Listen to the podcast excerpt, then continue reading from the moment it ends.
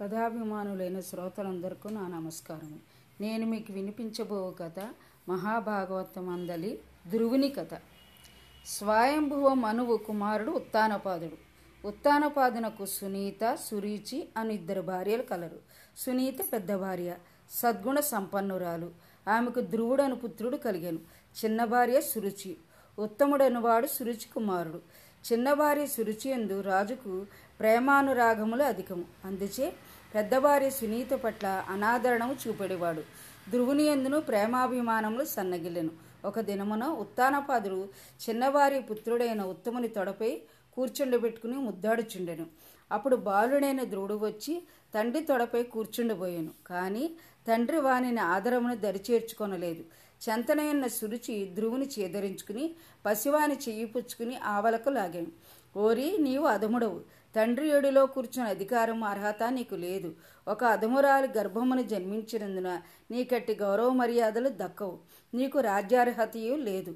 రాజ్యార్హత కలిగిన వాడే తండ్రి ఏడులో కూర్చున్నట్టుకు అర్హుడు అని పలు విధముల దుర్భాషలాడాను. సవతి తల్లి పలుకులు పసివాని మనసును గాయపరిచెను. అవమానముతో అతను హృదయం దహించి వేచెను. తండ్రి గుర్య కూడా భార్య మాటలను విని మిన్నకుండెను. ఇక బాలుడు క్షణమైనచ్చటి నిలవలేదు. వెంటనే తల్లి వద్దకేగి విషయము వివరించి విలపించెను.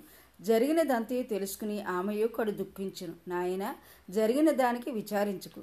ఇందెవరి దోషము లేదు. అంతయు మన కర్మ. అధైర్యపడకు. నేను చెప్పిన విధముగా ప్రవర్తించుము. అంతయుని మేలగను. లోకబాంధవుడు జగద్రక్షకుడైన శ్రీమన్నారాయణుని ఆరాధించుము. మున్నెందరో ఆ దేవదేవుని భజించి తరించినారు.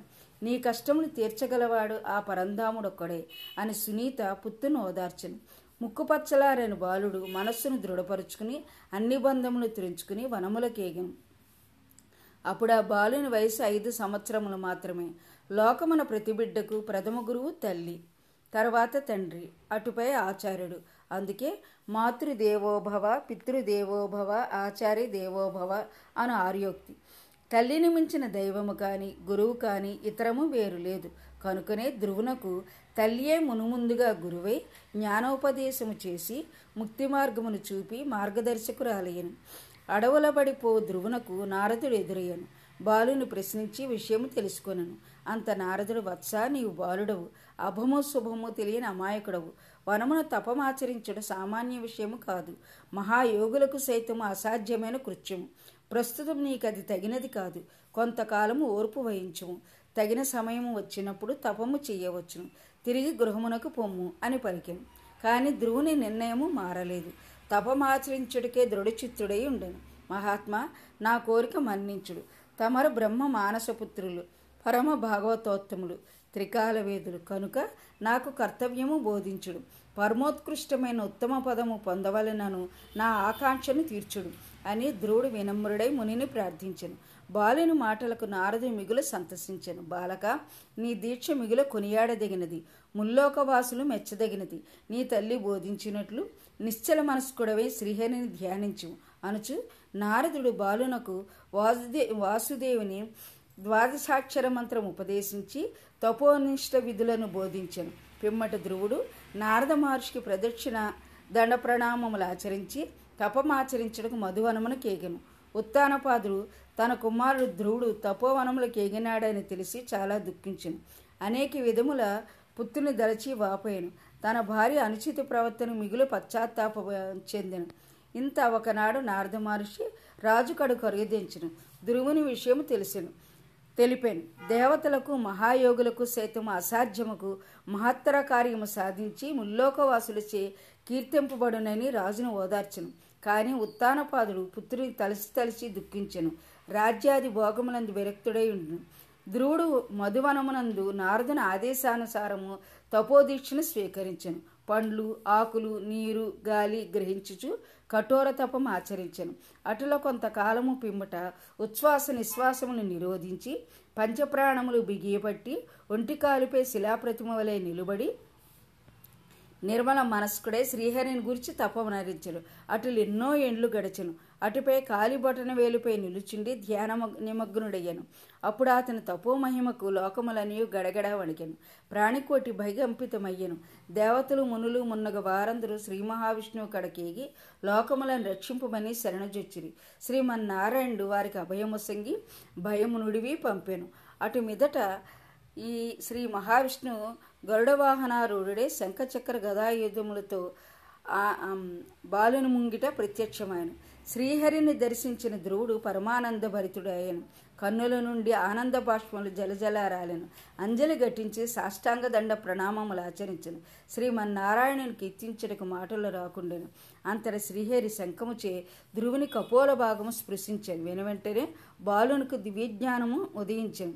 వేద సూక్తములతో శ్రీ మహావిష్ణువును పలు విధములా కీర్తించను. అంత శ్రీ మహావిష్ణువు మిగులు సంతసించిన. వత్స నీ అభిష్టం సిద్ధించినది. నీవు లోకోత్తర పురుషుడవే వెలుగు వెలుగొందగలవు. సూర్యచంద్రులకు సమస్త గ్రహరాశులకు ఆధారభూతుడు నక్షత్ర రూపంలో ప్రకాశించగలవు.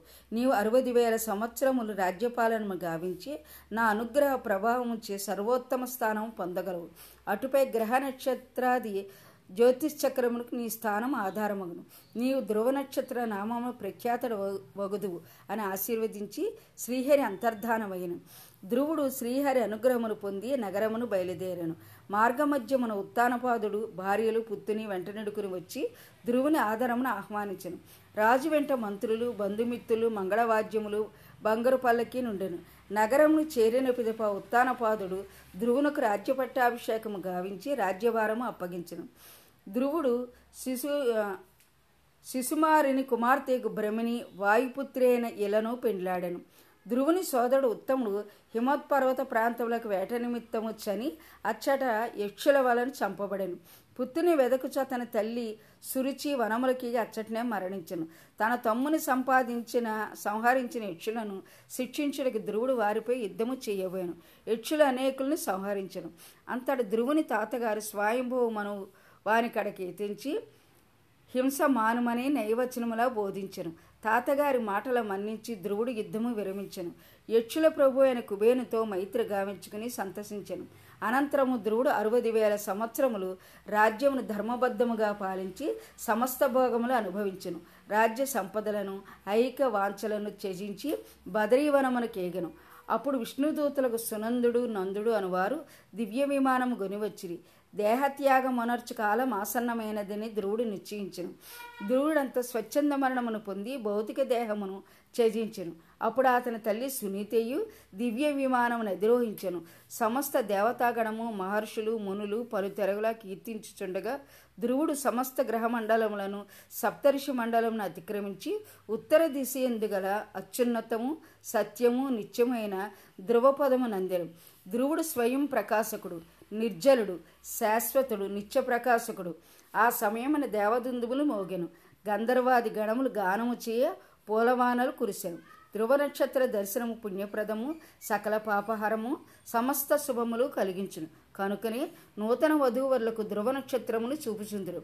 మరణం ఆసన్నమైన వారికి కీడు మూడిన వారికి ధ్రువ నక్షత్ర దర్శనం కలుగుదని పెద్దలు చెప్పుచుందురు. ఖగోళ శాస్త్రమందు కాలగణనమందు ధ్రువ నక్షత్ర అత్యంత ప్రాముఖ్యతను సంతరించుకున్నదనుట్లో ఎటి సందేహము లేదు.